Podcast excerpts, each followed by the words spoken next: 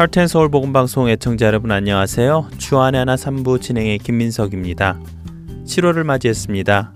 벌써 1년 중 반이 훌쩍 지나갔는데요.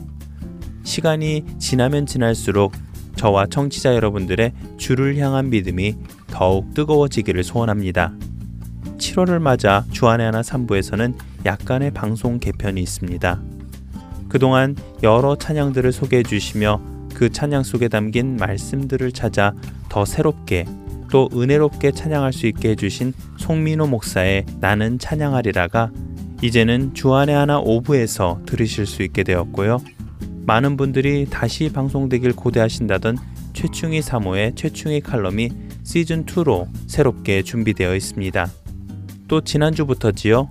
그동안 구약 성경 말씀을 알기 쉽게 풀어주시던 노우어 목사의 성경과 역사가 이제는 신약 성경과 함께 성경의 파노라마라는 제목으로 새롭게 준비되어 있습니다. 이 방송들을 통해 우리의 신앙이 자라남으로 예수 그리스도의 영광만이 드러날 수 있도록 청취자 여러분들의 많은 기도와 성원 부탁드립니다. 주님의 은혜가 충만한 시간이 되시기를 바라며 7월 첫 방송 시작하겠습니다. 한 사람이 복음을 전해 듣고 그 마음에 부흥이 일어나기 시작한 것이나 한 교회가 더 나아가 한 지역이 그리스도의 복음으로 부흥이 일어나게 되는 데에는 성령 하나님의 전적인 인도하심이 있음을 우리는 알고 있습니다. 그리고 성령 하나님께서는 바로 택하신 사람을 통하여 그런 부흥을 일으키신다는 것도 우리는 알고 있습니다. 오순절에 성령께서 사도들과 제자들에게 임하신 후 하나님께서는 끊임없이 그 부흥의 물결을 온 세계로 보내셨습니다. 그리고 그 부흥의 물결은 지구 반대쪽 작은 나라 조선에까지 전해져 왔습니다. 그리고 이 작은 땅 조선에서도 세계에서 유래를 찾기 힘든 대부흥 운동이 시작되었었지요. 바로 평양입니다. 평양 대부흥은 역시 성령 하나님의 작품이었지만 성령 하나님께서는 조선의 한 그리스도인을 통해 그 일을 시작하셨습니다. 오늘과 다음 주에는 말씀을 통해 380여만 명에게 복음을 알게 하셨고 3천여 명에게 세례를 주었으며 8천여 명에게 목사와 전도사, 장로와 교사가 되도록 영향을 끼쳤으며 60여 개의 교회를 세운 사람, 길선주 목사님에 대해 여러분과 나눠볼까 합니다. 첫 찬양 함께 하시고 이야기 계속 나누겠습니다.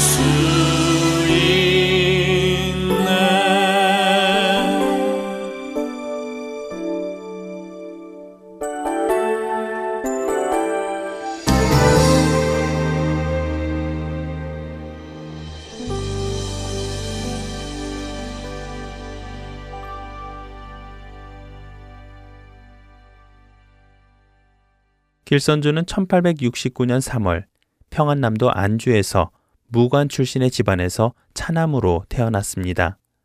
그는 7살 때부터 16살까지 한학을 배우며 자라났는데요. 조온이 성행한 당시 풍습에 따라 길선주는 11살이 되던 해인 1880년에 결혼을 하고 그 다음 해인 1881년에 장원 급제를 하면서 한 고을을 다스리는 통리가 됩니다.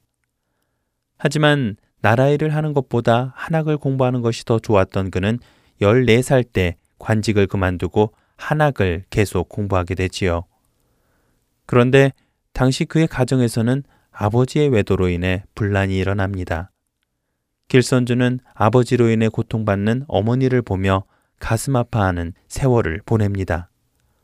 얼마 후 18살이 되었을 때 그는 장사를 시작하는데 장사가 생각보다 잘 되지 않았기에 시작한 지 불과 얼마 지나지 않아 문을 닫게 되는 아픔도 겪습니다. 그의 가슴 아픔은 여기서 끝나지 않았습니다. 당시 그곳에는 길선주를 싫어하는 한 불황당 무리가 있었는데 하루는 그들이 길선주의 집에 쳐들어와 집을 부수며 그를 마구 때리는 일이 있었습니다. 그때 얻어맞은 것으로 인해 길선주에게는 중병이 생겨 오랫동안 고생을 하게 되지요. 계속되는 이 불행한 일들로 인해 그는 세상을 비관하게 되는데요. 세상이 염증을 느낀 길선주는 병에서 간신히 회복한 후 평양 근처에 있는 한 산에 올라가 돌을 닦기 시작합니다. 그러나 돌을 닦는 수련도 그에게 큰 도움을 주지 못했습니다. 몇 년 동안 수련하였음에도 불구하고 길선주는 자신이 찾고 있던 삶의 의미를 찾지 못했습니다. 영적 갈급함을 느끼던 길선주는 그 갈급함을 채우기 위해 또 다른 수련 방법을 찾아 수련에 몰두하여 보지만 갈증은 더욱더 심해져만 갔습니다. 그러던 중 그는 평양에 양귀자가 나타났다는 소문을 듣게 됩니다. 양귀자란 당시 사람들이 기독교를 서양 귀신을 전한다고 하여 붙인 이름이었습니다. 그리고 당시 평양 사람들 사이에서 양귀자로 불렸던 사람은 다름 아닌 사무엘 머펫, 즉 마포삼열 선교사였습니다. 당시 마포삼열 선교사는 평양 널다리골을 거점으로 거리에서 만나는 사람마다 복음을 전하며 전도를 하고 있었는데 도인으로서 새로운 서양의 도리에 호기심을 가진 길선주는 어느 날 마포삼열 선교사를 찾아가 기독교 교리에 대한 담론을 하게 되지요. 마포 삼열 선교사와의 만남 후 다른 종교와는 뭔가 다르다고 생각한 그는 기독교에 대해 좀 더 자세히 알아보기 위해 자신의 친구 중 한 명을 마포 삼열 선교사에게 소개합니다. 당시만 해도 길선주는 예수교를 믿을 마음이 전혀 없었기 때문이었지요. 오히려 그는 기독교가 조선 땅에 들어와 있는 것을 못마땅해 하며 적개심까지 가지고 있었습니다. 그렇기에 기독교에 대해 더 알아보기 위해 친구를 그곳에 심어두게 된 것이지요.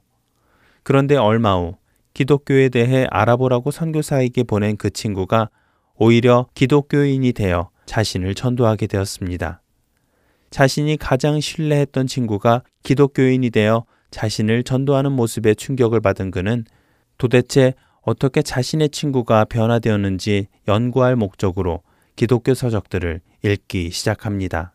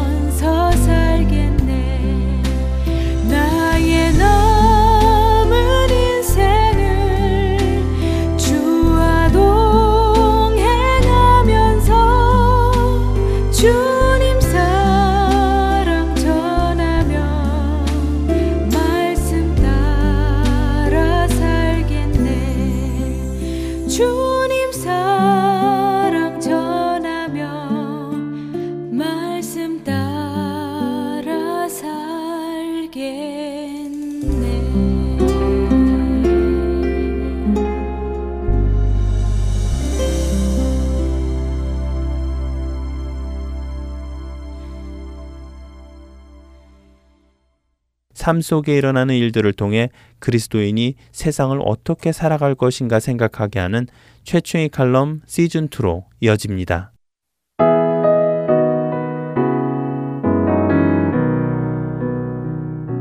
하트앤서울 복음방송 애청자 여러분 안녕하세요. 최충희입니다. 이렇게 애청자 여러분들을 방송으로 다시 만나 뵙게 되어 정말 반갑습니다. 그리스도 안에서 여러분들과 나눌 이야기가 어떤 것이 있을지 성령님의 도우심을 구하며 방송을 준비하도록 하겠습니다. 생각과 묵상들이 평범한 것일지라도요. 애청자 여러분들과 함께 나눌 때 그 은혜가 배가 되는 기쁨을 풍성히 누리기를 소원합니다. 저는 오늘 건망증이란 제목으로 첫 방송을 시작하고자 합니다. 어, 어떡하지? 어떡하지? 저는 갑자기 온몸이 쪼그라드는 듯 소스라치게 놀랐습니다. 전기레인지에 올려놓은 냄비가 타들어가는 모습이 눈앞에 환히 떠오른 것이죠. 냄비 안에는 달걀 4개가 들어있었고요. 달걀 냄비를 불에 올려놓은 지는 어, 좋기 3시간 가까이 됐을 것입니다. 집에는 마침 아무도 없었고요.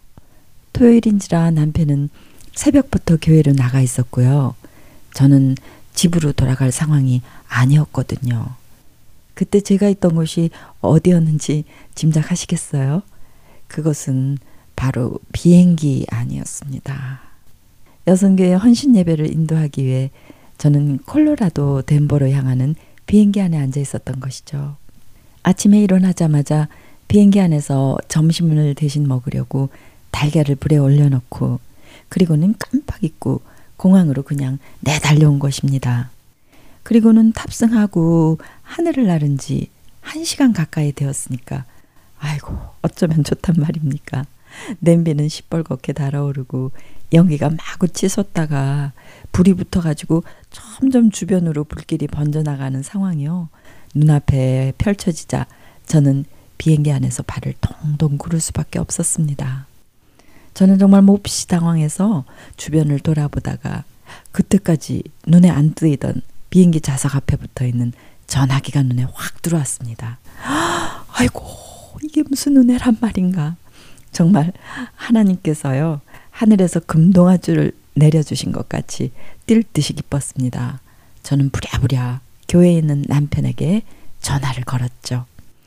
여보, 여보, 어쩌면 좋아요? 아우, 글쎄, 내가 레인지에 달걀 냄비를 올려놓고 안 끄고 온 것 같아. 집에 불이 났으면 어떡하죠? 아이고, 난 몰라. 어서 빨리 집으로 가보세요. 남편은 제 전화를 받고 순식간에 집으로 달려간 모양입니다. 나중에 이야기를 들어보니까요. 남편 역시, 아이고, 이 여자가 집을 태워 먹는구나 하는 마음으로 달려갔다고 합니다. 집에 들어서니 정말 온 집안에 시커먼 연기가 가득했고 냄비는 수처럼 새까맣게 타들어가고 있었답니다. 나중에 집에 와서 보니까요. 달걀 탄 냄새가 얼마나 고약하든지요. 온 집안 구석구석 탄 냄새가 배어서 별의별 수단을 다 써도 그 고약한 냄새가 없어지지 않았습니다. 아마 3개월쯤은 그 냄새가 집안에서 사라지지 않았던 것 같아요. 정말 웃지 못할 이야기죠. 혹시 저만의 이야기라고 하시지는 않으시겠죠. 나이가 들어가면서 건망증의 수준은 수치가 점점 높아만 갑니다. 많이 알고 있는 오래된 성도님들의 이름이요. 가물가물 입술에서만 이, 최 하며 맴돌고 떠오르지 않을 때 무언가를 가지러 방에 들어갔는데 가지러 간 물건이 무엇인지를 몰라서 계속 안타까워하면서 방 안을 들락날락거릴 때 주일 아침에 만난 집사님과 약속을 했는데요. 그 이후로 정말 새까맣게 까맣고 나중에 실수할 뻔할 때 뭐 이런 예가 한두 가지가 아니라 허다한데요. 이럴 때 은근 치매가 겁투나고요. 노화되는 뇌세포들을 떠올리면서 씁쓸해지기도 하죠. 남편이 지금 섬기고 있는 교회에 부임해서 신방을 처음 간 곳이요. 치매로 집에 계신 권사님 댁이었습니다. 권사님 아들 부부가 맞벌이를 했기 때문에 낮에는 교회 집사님이 오셔서 돌봐드렸거든요. 권사님은 가끔씩 천정 위로 올려다 보시면서 이렇게 소리를 지르십니다. 아버지, 나 좀 데려가 주세요. 에? 아버지, 이 은실이를 좀 데려가 주세요. 빨리. 하시는 것이었습니다.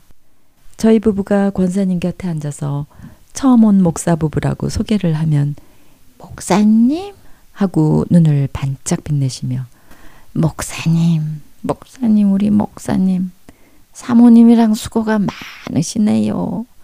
하며 인사를 하십니다. 그리고 조금 있다 누구시냐는 표정으로 저희 부부를 생소한 사람처럼 쳐다보시죠. 때로는 아들로 착각을 하시기도 하고요. 배고프다고 밥 좀 달라고도 하시고요. 그런 권사님과 함께 저희 부부가 예배를 드리면 그렇게 정신이 오락가락 하시던 권사님께서 예배 하나만큼은 정말 똑부러지게 잘 드리시는 것입니다. 기도를 하면 아버지 주여 하시면서 기도를 같이 하시고요. 찬송을 부르면 얼마나 열심히 따라 부르시는지요. 그리고 놀랍게도요. 이 몸의 소망 무행가 하늘 가는 밝은 길이 내 주를 가까이 등 찬송가 가사를 1절부터 4절까지 다 외워서 쩌렁쩌렁 부르는 찬송가가 많으시더라고요. 예배를 드리실 때 권사님은 평상시와 너무 다르셔서 갈 때마다 저희 부부는 감탄을 하고요. 하나님께 감사를 드렸습니다. 너싱홈에 계시는 어느 권사님께서도요. 치매에 걸리셨는데 시편 23편을 글자 하나 틀리지 않고 줄줄 외우시는 모습이 너무 감사하고 놀라워서 동영상에 담기도 했던 적이 있습니다. 영혼의 세포는 죽지 않는 것 같습니다. 한 번 성령님을 통해 구원의 인치심을 받은 영혼은 세상의 그 무엇도 앗아가지 못하는가 봅니다. 사망이나 생명이나 그 어떤 것도 우리 주 예수 그리스도 안에 있는 하나님의 사랑에서 끊을 자가 없느니라는 로마서 8장의 말씀에서처럼 말입니다. 치매에 걸리신 권사님께서 아들은 못 알아보셔도 하나님은 잊지 않으시고요. 어린애같이 어리광을 부리셔도 기도는 용사처럼 하시고 방금 전 이야기를 금방 까먹으셔도 찬송가를 4절까지 외워서 쩌렁쩌렁 부르시는 모습을 배웠을 때 가슴 한복판으로 눈물이 흘러내리는 듯 감격스러웠죠. 영원히 지워지지 않고 잊혀지지 않는 것은 하나님의 은혜, 구원, 천국, 생명, 그런 것인가 봅니다. 저는 요즘 성경을 암송하는 것을 도전하고 있어요. 만약 제가 늙어서 다른 기억은 못해도 성경 말씀을 줄줄 외우며 그것을 내가 나의 영혼에게 말해주고 다른 사람들도 들을 수 있다면요. 정말 좋겠다는 생각을 하면서 말이죠. 빌리포서를 암송하고 있는데요. 이 나쁜 기억력으로 굉장히 어려울 거라고 생각했거든요. 근데 막상 해보니까 어, 해볼만 합니다. 두 번 읽고 한 번 쓰고 그리고 외우기를 시도하는데요. 운전할 때도 식사 준비를 하면서도 하루 중 짬나는 대로 외우니까 어느새 입에 붙더라고요.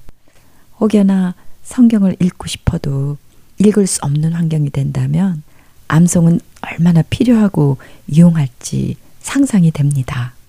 혹시 나중에 치매가 걸린 할머니가 되어도요, 성경만 줄줄 외울 수 있다면 그리 나쁠 것 같지는 않습니다. 말씀을 암송하면서 점차 그 말씀의 깊이가 더 풍성하게 다가오게 되겠죠. 그리고 무엇보다 무기를 가득 채워놓은 영적 무기고를 간직하게 될 것입니다. 근심과 염려가 찾아올 때 빌리포서 4장 6절 7절 말씀하고 검을 찾아 사용한다면 근심과 염려가 사라지고요. 대신 감사와 기쁨으로 채워질 것이라고 믿습니다. 사랑하는 애청자 여러분, 나이가 들어갈수록 말씀으로 우리의 영혼을 가득히 채워가기를 소원해 봅니다. 그래서 말씀이 나를 사로잡고 그 말씀이 내 허리줄을 동이고 인도하는 대로 순종하기를 기도합니다. 건망증도 말씀 앞에서는 힘을 쓰지 못하네요. 말씀 앞에서는 치매도 꼬리를 내립니다. 애청자 여러분, 다음 한 주간도 말씀으로 충만해지는 은혜가 우리 모두에게 있기를 주님께 간구드립니다. 내가 주의 법을 어찌 그리 사랑하는지요. 내가 그것을 종일 작은 소리로 읊조리나이다. 주의 말씀은 내 발의 등이요 내 길의 빛이니이다. 시편 119편 말씀입니다. 애청자 여러분, 저는 다음 주에 다시 찾아뵙겠습니다. 샬롬.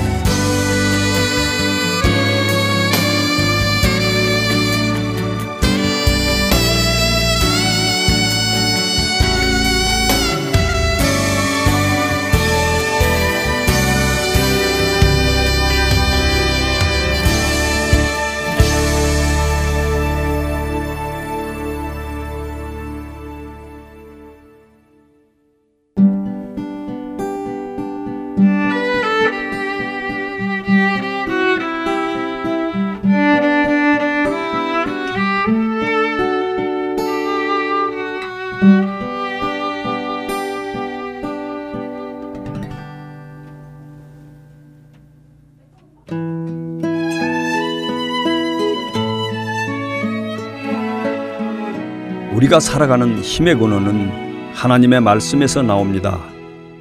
짧지만 깊이 있는 묵상으로 여러분을 인도하는 라디오 QT 주 안의 하나 4부에서 여러분을 기다립니다. 라디오 QT가 방송되는 주 안의 하나 4부는 팟캐스트와 홈페이지 그리고 mp3 CD를 통해서 들으실 수 있습니다. mp3 신청 문의는 본 방송사 전화번호 602-866-8999로 연락 주시거나 이메일 heartandseoul.org at gmail.com으로 해주시기 바랍니다.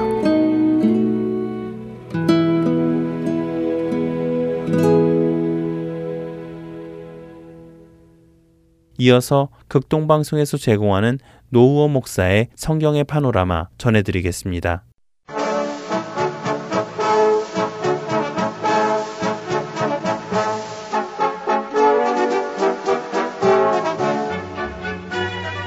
성경의 파노라마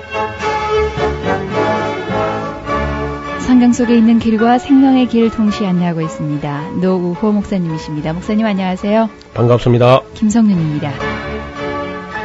시대적으로 지금까지 재구성해서 입체적으로요 구약과 예. 중간사를 살펴봤습니다. 오늘은 신약을 예, 오늘 이제 드디어 신약 성경으로 넘어갑니다. 구약하고 말이 연관이 돼요, 신약. 그렇습니다. 이제 구약을 우리가 알므로써 그 옛 언약에 대한 어느 정도 온축을 다진 후에 그 다음에 이제 신약 들어와야 되는데 대부분은 구약은 좀 두텁고 어렵고 하니까 구약은 그저 무관심하게 놔두고 대부분 성경 공부를 신약부터 시작하는 분들이 많은데 그는 그다지 좋은 방법은 아니죠. 반드시 구약을 제대로 알, 안 다음에 그리고 이제 신약을 알게 되면 그 신약이 그렇게 감격스러운 그런 내용을 보게 되고 또 비교가 되니까요. 네. 신약 하면은 그 쉽게 하면은 새 언약 음. 그, 리고 구약 하면 옛 언약 이렇게 하는 게 더 좋겠어요. 이 새 언약이라는 말은 예레미야가 언젠가 되면은 구약 성경보다 더 좋은 언약을 맺게 될 것이다. 예레미야서 31장 31절 3131 해가지고 아마 기억해 놓으면 참 좋겠어요. 그 새 언약을 맺게 될 텐데 그 새 언약은 단지 무슨 돌에 새긴 어떤 율법이나 종이에 정도 새긴 그런 율법이 아니라 사람 마음 속에 사람의 심령 속에 새겨지는 참 마음에 새겨지는 그런 말씀으로 그렇게 예고가 되어 있는데 이것은 에스겔도 어느 정도 를 예언을 했었거든요. 네. 그래서 돌에 새기는 뭐합니까? 마음에 안 새겨지면은 그 의미가 없거든요. 그래서 새 언약은 아마 단지 우리가 신약 성경뿐만 아니라 신약 성경과 함께 성령이 우리 속에 오셔서 그 우리 마음에 심어주는 언약, 참 흔들리지 않는 영원한 그리고 잊어버리거나 버리지 않는 퇴색되지 않는 그런 언약으로 살아있는 언약으로 그렇게 아마 이해할 수 있겠습니다. 히브리서 7장 22절, 8장 6절 그런 곳에서도 더 좋은 언약이라 그러죠. 구약 시대의 언약보다는 더 좋은 언약이다. 새 언약, 신약, 새 언약, 더 좋은 언약. 영원한 언약, 피하지 않는 언약, 완전한 언약, 이런 말씀으로 드릴 수 있겠습니다. 그렇다고 이제 새 언약이 전혀 전무후무한 어떤 그런 언약이 아니라 오히려 그 옛적에 아브라함에게 주셨던 언약 혹은 다윗에게 주셨던 언약 다른 말로 하면 은혜 언약이라 이렇게 할 수 있겠어요. 예. 모세로 말미암아서 시내산에서 세운 그 언약은 당분간만 있던 언약이고 우리가 지금 가지고 있는 새 언약은 오히려 그 은혜 언약으로서 아브라함과 다윗에게 허락하셨던 그런 언약이죠. 우리 인간의 행위라든지 거기에 너무 많이 무슨 문제가 걸려 있지 않고 하나님의 일방적 은총의 언약이기 때문에 음. 우리가 그것을 깨닫고 누리는 언약, 언약. 그러니까 구약 시대 음, 모세가 중제자가 되어서 세운 시내산 언약은 만약에 행하면은 복을 받지만은 행하지 않으면 뭐 저주가 바로 임하지요. 네. 그런 참 어떤 때는 좀 위험 부담을 안고 있는 인간의 성실함은 모르지만 성실하지 못할 때는 아주 위험 부담이 있는 그런 언약이지만은 아브라함 언약이라든지 이 다윗에게 주신 그냥 일방적으로 하나님께서 그저 우리에게 은혜를 약속해 주신 그런 은혜의 언약이라는 것은 인간인 편에서는 할 게 별로 없어요. 네. 믿고 받아들이고 누리면 되고 음. 그리고 그 결과에 있어서는 이제 감사하게 되는 그런 언약이죠. 그래서 우리가 새 언약을 안다는 것은 구약을 우리가 참 알고 나서 알면은 이게 참 우리가 얼마나 더 좋은 언약에 참여하고 있는가 하는 것을 느끼게 될 것입니다. 신약 형식을 보면은 그 편지 서신의 형식을 많이 취하고 있어요. 그렇습니다. 이제 신약이 뭐 거의 다 이제 문학의 장르를 하면은 서신 형식이고 아주 대상에 대해서 명료하고 그리고 또 쉽고 그리고 확실한 그런 언약을 아주 힘차게 그 토로하는 그런 모습으로 나타나는데 네, 그래서 더욱더 친근감이 있지 않나 싶은가요? 예, 그죠. 누가 읽을지 모르겠다 하고 이렇게 쓴 것보다도 예. 어떤 대상이 있어가지고 쓰면은 글이 아주 친근감이 있습니다. 네. 구약을 공부하는 동안에 몇 가지 좀 돌아볼 것이 있는데요. 참 유대인들은 많은 나라들로부터 지배를 받아보기도 하고 억압을 당하기도 하고 네. 그렇게 했는데 뭐 예를 들면은 애굽에서 400년간 종살이 했지 않습니까? 그리고 이제 가나안 땅에 들어와서 도중에는 이제 40년간 방황하면서 그 광야에서 훈련을 또 받았었고요. 사사 시대는 그 미소포다미아의 구산 리사다임을 8년을 섬겼습니다. 그 못된 짓 해서 그렇지만은 그다음에 이제 다시 사사 시대에 모압 왕 에글론을 18년을 섬겼고 하솔 왕 야빈을 20년간 섬겼어요. 미디안에게 압제당해를 7년, 블레셋과 암몬의 압제를 18년, 다시 그 뒤에 블레셋의 그 압제를 40년 받았고 나중에 아람 왕이 침공하고 아수르가 압제하고 애굽도 압제하고 바벨로니아에 가서 또 포로되었고 아수르와 페르시아가 또 이제 압제하였고 바벨론 포로 70년을 또 살았고요. 정말 이스라엘 민족도 만만치가 않습니다. 예, 애국과 시리아가 150년 전쟁을 하면서 짓밟았고요. 예. 로마의 압제가 약 한 100여 년간 음. 그렇게 지속되었으니까 그리고 그리고 나서 나라가 망해 가지고 온 열방에 흩어져서 AD 70년에 흩어졌다가 1948년 돌아왔으니까 1878년간이나 온 세상 망국에 흩어져서 이리저리 유리방황하고 그렇게 고생을 한 그야말로 세계 역사 유례가 없는 그런 아주 음. 독특한 그런 민족이었습니다. 근데 안타까운 것은 그런 유대인들 중에서 소수의 무리가 뭐 사도들 비롯해가지고 초대교회 그 유명한 집사님들과 초대교회 성도들이 새 언약을 받아들이긴 했지만은 이스라엘 민족 전체적으로 보면은 이거 새 언약을 거부해버린 거거든요. 네. 아니, 더 좋은 언약이 왔는데 말이죠. 글쎄 말이에요. 네. 더 좋은 언약이 왔는데 이것을 갖다 거부하니까 바울이 얼마나 마음이 상해요. 예. 바울이 뭐, 이 새 언약이 더 좋은 언약인데 그걸 모르고 거부한다고 해가지고 막 애가 타서 음. 차라리 자기 자신이 저주를 받아서 그리스도에게 끊어질지라도 내 동족이 이 언약을 받아들였으면 좋겠다. 아, 그렇게까지 참 좋은 언약을 유대인들이 거부했던 그런 이야기를 우리가 이제 앞으로 공부하게 될 텐데 오늘 이제 이 시간에는 신약 전체의 총론적인 그런 이야기를 조금 드리려고 해요.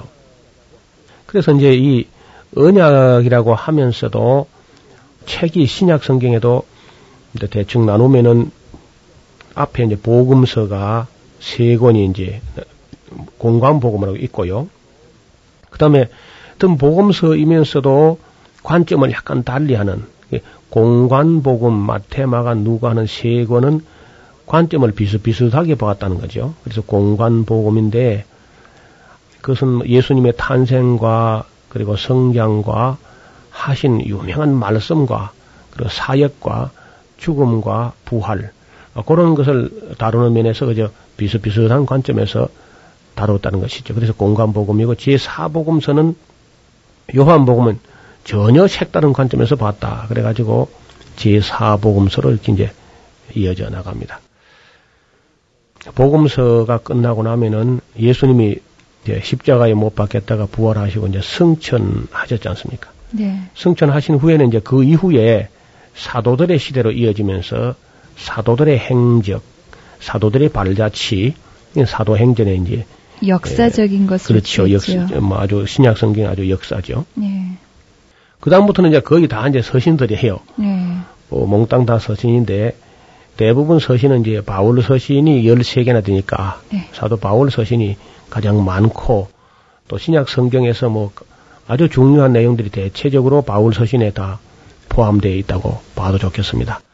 그 다음에 이제 베드로 서신이라든지, 베드로가 쓴 두 개의 편지라든지, 야고보가 쓴 서신이라든지, 그 다음 이제 유다, 예수님의 동생 유다가 쓴 그런 유다서라든지 이런 성경이 있고, 그 다음에는 뭐, 누가 썼는지 잘 알 수가 없는 그 히브리서가 있습니다. 예.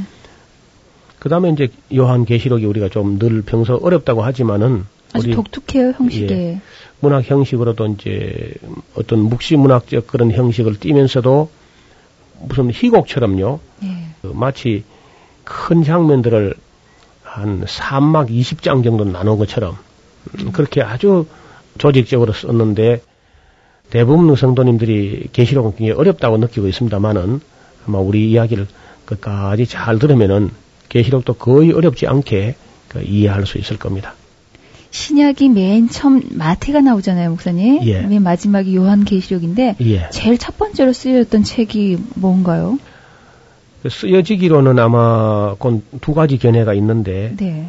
데살로니가 전서가 제일 먼저 쓰여졌다 이렇게 말하는 분도 있고 마가복음이 조금 더 먼저다 이렇게 음. 말하는 분이 있는데 확정은 지을 수가 없어요. 그 대개 이제 쓰고 나서 뭐 요즘 책을 쓰면 다 날짜를 쓰지 않습니까? 서문 예. 같은데. 예. 근데 그때 어른들이 이걸 안 썼기 때문에 확정할 수는 없지만은 아마 그 둘 중에 하나가 아니겠나 싶습니다. 그래서 일반 전에는 마가복음이었다고 했는데 어, 지금은 대체로 데살로니가 전서가 제일 먼저 쓰여졌고 곧 이어서 데살로니가 후서 그리고 갈라디아서 이게 다 초기에 음. 기록된 문서들을 봅니다.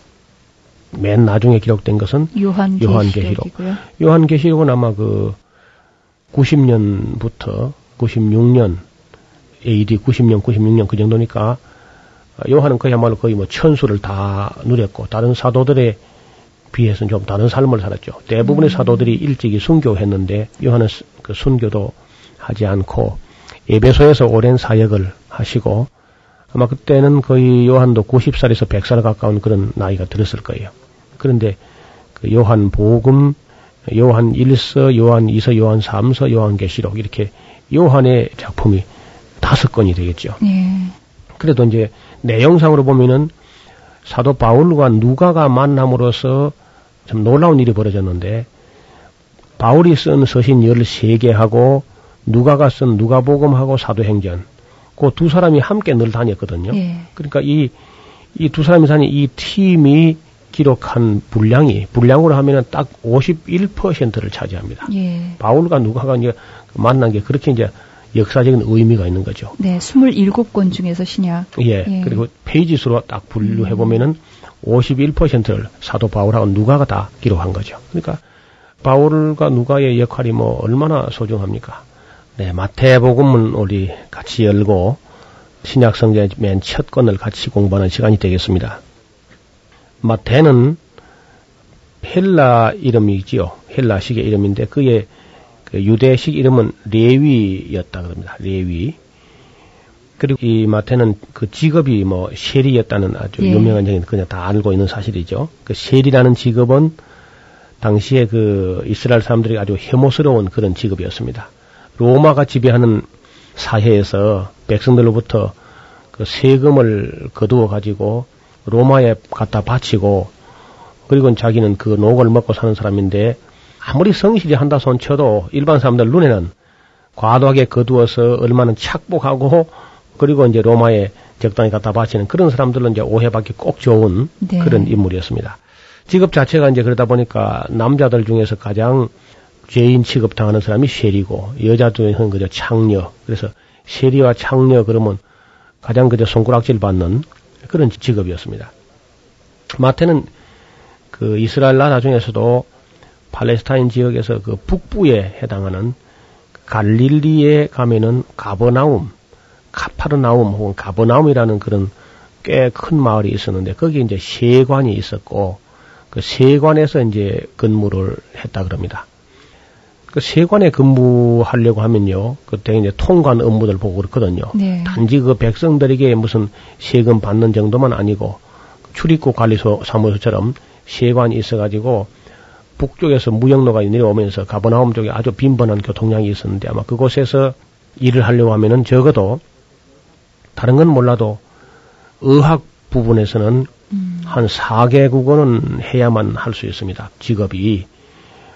유대인이니까 히브리어는 뭐 당연하고요. 그 다음에 북쪽으로는 히브리어보다는 갈릴리 지방 사람들은 대개 아람어가 오히려 많이 쓰여졌습니다. 네. 아람어가 또 좀 더 큰 언어고요. 아람어는 수리아 지방에서부터 바벨론까지 그 아람어는 다 함께 통할 수 있는 그런 언어였죠. 그러니까 아람어하고 히브리어는 함께 쓰고 있었을 것이고, 그 다음에 그 당시 이제 지식청이나 문화인들은 다 헬라어는 뭐 공식적으로 다 쓰는 언어니까 헬라어를 구사할 수 있어야 되고, 그 다음에 이제 로마 관리처럼 로마가 지배하는 세계에서 공직에 있는 사람들은 또 라틴어를 써야 되거든요. 그러니까 한 4개국 정도를 그저 구사할 수 있는 그런 인물이 마태였다고 봅니다. 음. 이거는 그 열두 제자 중에 그만한 인물이 별로 없지요. 네. 우리가 대체로 아는 대로는 뭐 갈릴리 베세다 사람들, 네. 그 사람들은 뭐 예, 어부 정도인데 어부가 뭐 사개국 하기는 어렵지요. 음. 그래서 굉장히 학식이 있었네요. 예, 맞죠? 예수님께서 이 사람을 딱 이렇게 지목하신 것은 음.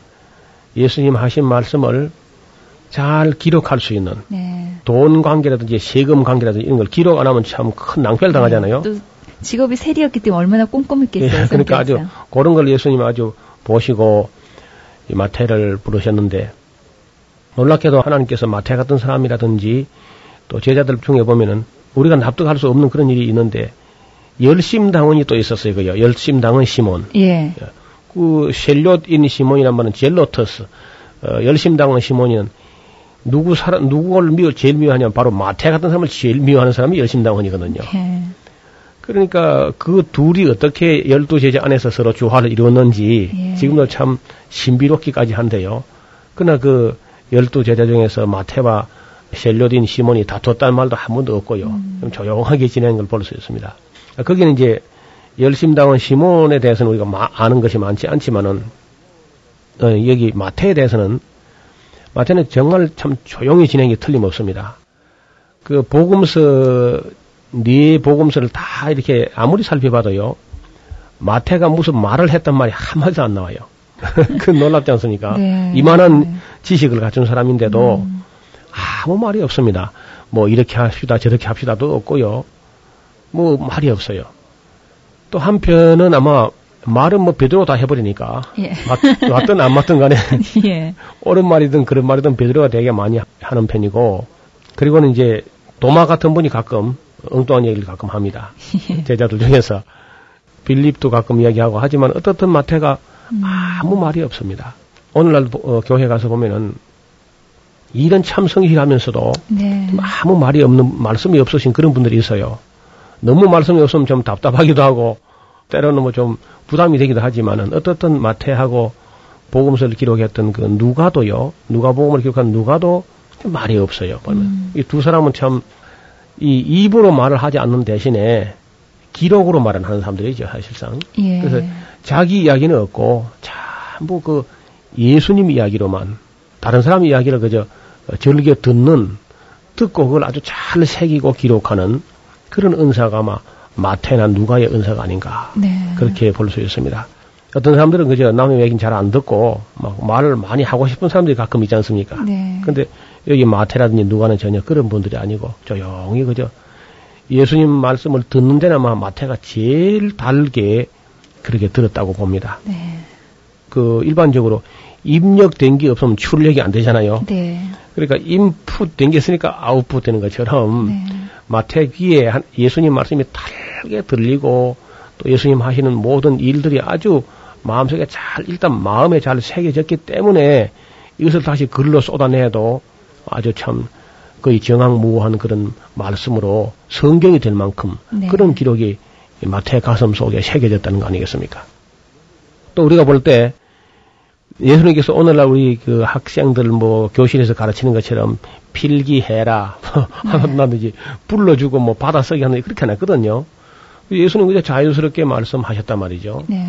근데 아무도 그 예수님께서 받아 적으라고 한 적이 없었지만은 음. 일단 이것이 마태 마음 속에 잘 새겨져 있었기 때문에 열두 사도 중에서 가장 먼저 이 마태가 자기가 들었던 거, 본 거, 어, 이것을 다 증거하는 문서로 남겼다는 것은 아주 중요한 가치가 있습니다. 네. 많은 사람들이 이제 일단 책을 읽을 때 구약은 좀 두텁고 하니까 교회에서도 권하기도 가끔 그렇게 권하고 신약부터 읽으라고 그래 하다 보면 이제 마태복음부터 읽게 되거든요. 예. 그 마태복음 그러니까 이제 세계적으로 책의 출판 역사상 말입니다. 네. 마태복음보다 더 많이 사람들 손에 만져진 책은 없을 거예요. 예. 출판 역사도 마태가 쓴 이 마태복음보다 더 많이 출판된 책은 없을 겁니다. 아주 그러니까 참 유명한 책이 되었죠. 그리고 사람들이 읽다가 말아도 또 이제 마태복음 읽다가 말거든요. 네. 그 1장을 읽다가 초신자들 처음 이제 성경을 접하는 사람들은 1장이 참 재미가 없어요. 그렇죠. 뭐 사, 자꾸 사람 이름이 예, 뭐 누구가 누구를 낳고 또 누가 누구를 낳고 이런 말이 나오니까 책이 세상에 그리된 책은 아무데도 없습니다. 출판 역사상에 처음 그 뚜껑 열자마자 누가 누구를 낳고 족보 이야기로 쭉 그 장식하는 그런 이야기가 없는 거예요. 그래서 이건 그 마태가 쓴 기록이 아주 특이한 그런 방법을 취하고 있는데 이것은 유대인들을 향한 복음서였다 그래요. 유대인들. 네. 그 유대인들 그러면 이제 아브라함을 참 존경합니다. 다윗을 참 존경하죠.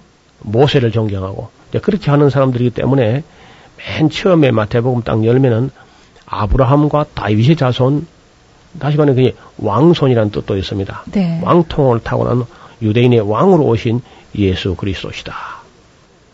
그래서 마태의 관점은 예수님을 유대인의 왕으로 왔다는 거죠. 유대인의 왕. 어? 우리가 보면 이제 만왕의 왕이고 만주의 주가 되지만은 마태는 일단 특히 유대인의 왕이다. 그리고 아브라함의 자손이다. 그리고 다윗의 자손, 다윗의 자손은 아주 메시아의 대명사였거든요. 다윗의 자손이다. 이렇게 첫 마디를 딱 소개하는 거죠. 우리 이방인들에게는 아브라함의 자손, 다윗의 자손 이거 뭐 그리 중요하지 않지만은 유대인들에게 있어서는 이게 굉장히 중요한 겁니다. 네. 아브라함의 자손이다. 그리고 다윗의 자손이다. 그는 바로 왕통을 타고난 왕이다. 그런 뜻이죠. 그래서 태어날 때도 이제 유대인의 왕으로 나시니까 어디 계시냐고 이렇게 이제 묻는 장면이 나오고요. 네. 또 십자가에 못 박힐 때도 유대인의 왕 나사렛 예수다. 이렇게 이제 나시고 사시고 죽으시기까지 철저하게 이제 유대인의 왕이다 하는 그런 관점을 가지고 씁니다. 마태복음 읽어보면은 구약 성경 인용이 굉장히 많습니다. 아주 많은 인용문이 나오는데 그것은 마태가 구약 성경에 대해서 상당한 그 지식을 갖고 있었을 뿐 아니라 그렇네요. 또 구약에 예언되어 왔던 수많은 예언자들의 예언해왔던 그 예언의 성취로서의 예수 그리스도 그 예언이 성취되기 위해서 오신 분이다. 그리고 예수님 오신 것도 예언의 성취고 예수님의 삶도 예언의 성취고 예수님의 죽음도 예언의 성취고 부활과 성천과 다시 오실 이 모든 것이 거룩한 선지자들이 예언했던 그 예언의 성취였다. 이런 관점에서 쓰고 있는 겁니다. 네. 그래서 마태는 그 예수님의 삶을 가까이 지켜보면서 아주 금싸라기 같은 그런 내용을 잘 그저 메모를 하면서 그렇게 했다가 나중에 정말 성령의 감동을 받아가지고는 기록으로 옮겨서 이걸 전달했는데 이거는 얼마나 참 귀한 가치가 있는지 모르죠. 자유가 아니면 죽음을 달라 했던 그 패트릭 헬리라는 분이 있지 않습니까? 네. 그분은 성경이야말로 인류 역사에 출판된 모든 책을 다 합한 것보다 더 가치가 있다. 그런 말을 할 정도인데 그 중에서도 예수님을 가장 가까이에 모시고 예수님의 삶과 말씀을 가장 면밀하게 그리고 다르게 관찰했던 마태가 그 열두 제자 중에서 일찍이 특별히 이제 복음이나 은혜가 첫째는 유대인에게요 또한 헬라인에게라 유대인에게 보내는 이 편지를 쓰는데 마태가 하나님께 쓰임 받았다는 건참 놀라운 일입니다. 네. 내용을 대충 간추려 보면은 첫째는 예수님의 족보와 탄생을 다루고요. 그다음에 세례 받으시고 공생에 들어가는 거라든지 예수님이 가르친 그 금사라기 같은 산상 보훈이라든지 그다음에 예수님 하신 그 기적들 병 고치고 귀신 쫓아내고 하는 그런 기적들 그리고 이제 예수님의 십자가와 죽으심 십자가의 고난과 죽으심 부활 사건이 기록되어 있고 맨 끝에는 예수님의 지상 명령이 우리에게 무엇을 부탁하시고 올라가셨나 그런 내용을 다루고 있습니다. 그래서 예수님의 지상 명령은 전파하는 것과 함께 가르치는 겁니다. 가서 제자를 삼아서 성삼위의 이름으로 세례를 주고 또 예수님께서 제자들에게 부탁한 모든 것을 모든 것을 가르쳐서 지키게 하라. 이것이 이제 마태를 통해서 우리에게 전달된 예수님의 지상 명령이었습니다. 가르치라고 하는 명령은 뭐 아무리 강조해도 지나치지 않죠. 교육이 있는 교회와 교육이 없는 교회, 교육이 있는 민족과 교육이 없는 민족은 역사가 지나면 현저한 차이를 나타내고 있습니다. 네. 그래서 오늘날 마태가 전한 복음서를 우리가 다르게 읽고 그것을 가르치는 그래서 그 진리를 배우고 확신하고 또 나가서 가르치고 전하는 그런 역사가 이루어지는 것이 주님의 지상 명령을 수행하는 그런 길인 줄로 믿습니다. 성경의 파노라마 지금까지 노우호 목사님이셨습니다. 목사님 고맙습니다. 감사합니다. 김성윤이었습니다.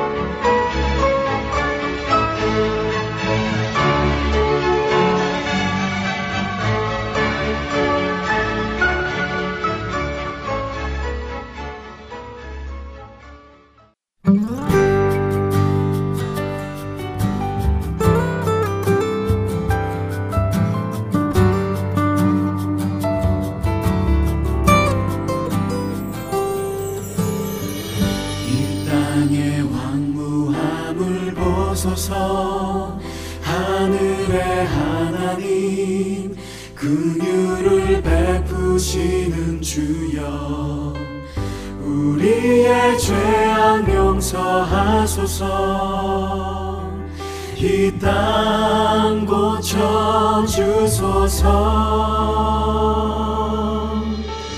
이제 우리 모두 하나 되어 이 땅에 무너진 기초를 다시 쌓을 때 우리의 우상들을 태우신 성령의 불이 마소서. 구의 불길 타오르게 하소서. 진리의 말씀 이 땅 새롭게 하소서 은혜의 강물 흐르게 하소서. 성령의 바람 이제 불어와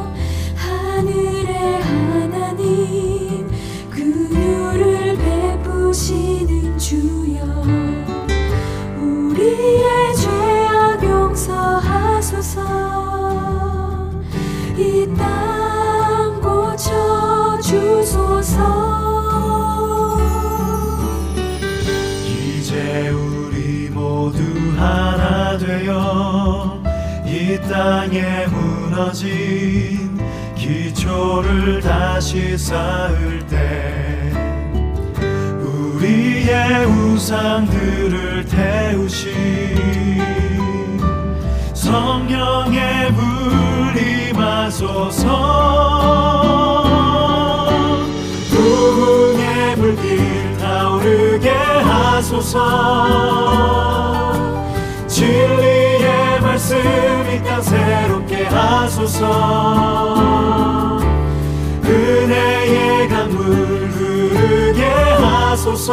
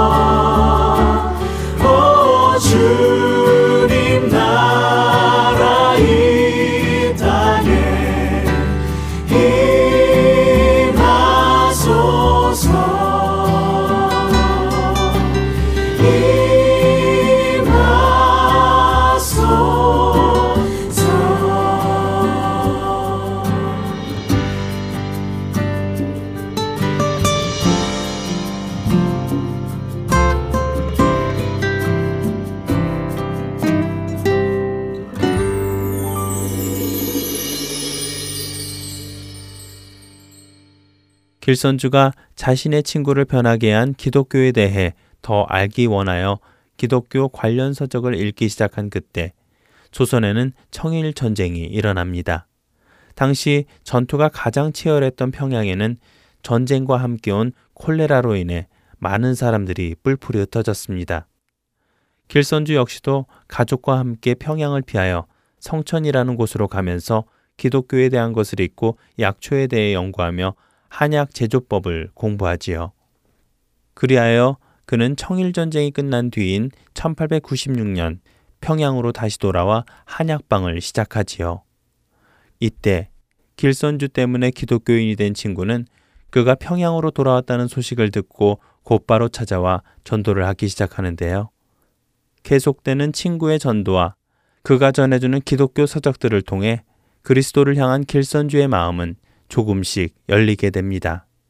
특별히 존 버니언이 쓴 천로역정을 읽으며 길선주는 그동안 자신이 믿고 있던 도와 기독교 사이에서 고민하기 시작합니다. 그리고 그런 고뇌 끝에 길선주는 하나님의 음성을 듣게 되면서 예수님을 구주로 영접하게 됩니다. 예수님을 구주로 받아들이자 그동안 그의 영혼 안에 있던 오래된 영적인 갈증들이 채워지기 시작하였습니다. 그 갈증이 해소됨과 동시에 그는 자신이 남은 인생을 하나님의 종으로 헌신하며 살겠다는 다짐을 하게 됩니다. 예수님을 구주로 받아들인 이후 그의 삶은 완전히 바뀌었습니다. 성경을 읽고 연구하며 진리를 찾는데 몰두하기 시작하였고 부모님을 비롯해 주위 모든 사람들에게 복음을 전하였습니다. 평양의 부흥은 그렇게 준비되어져 가기 시작했습니다. 다음 주 이 시간 길선주 목사의 그 후 이야기와 평양 대부흥의 이야기를 계속해서 전해드리겠습니다. 지금까지 진행해 김민석이었습니다. 여러분 안녕히 계세요.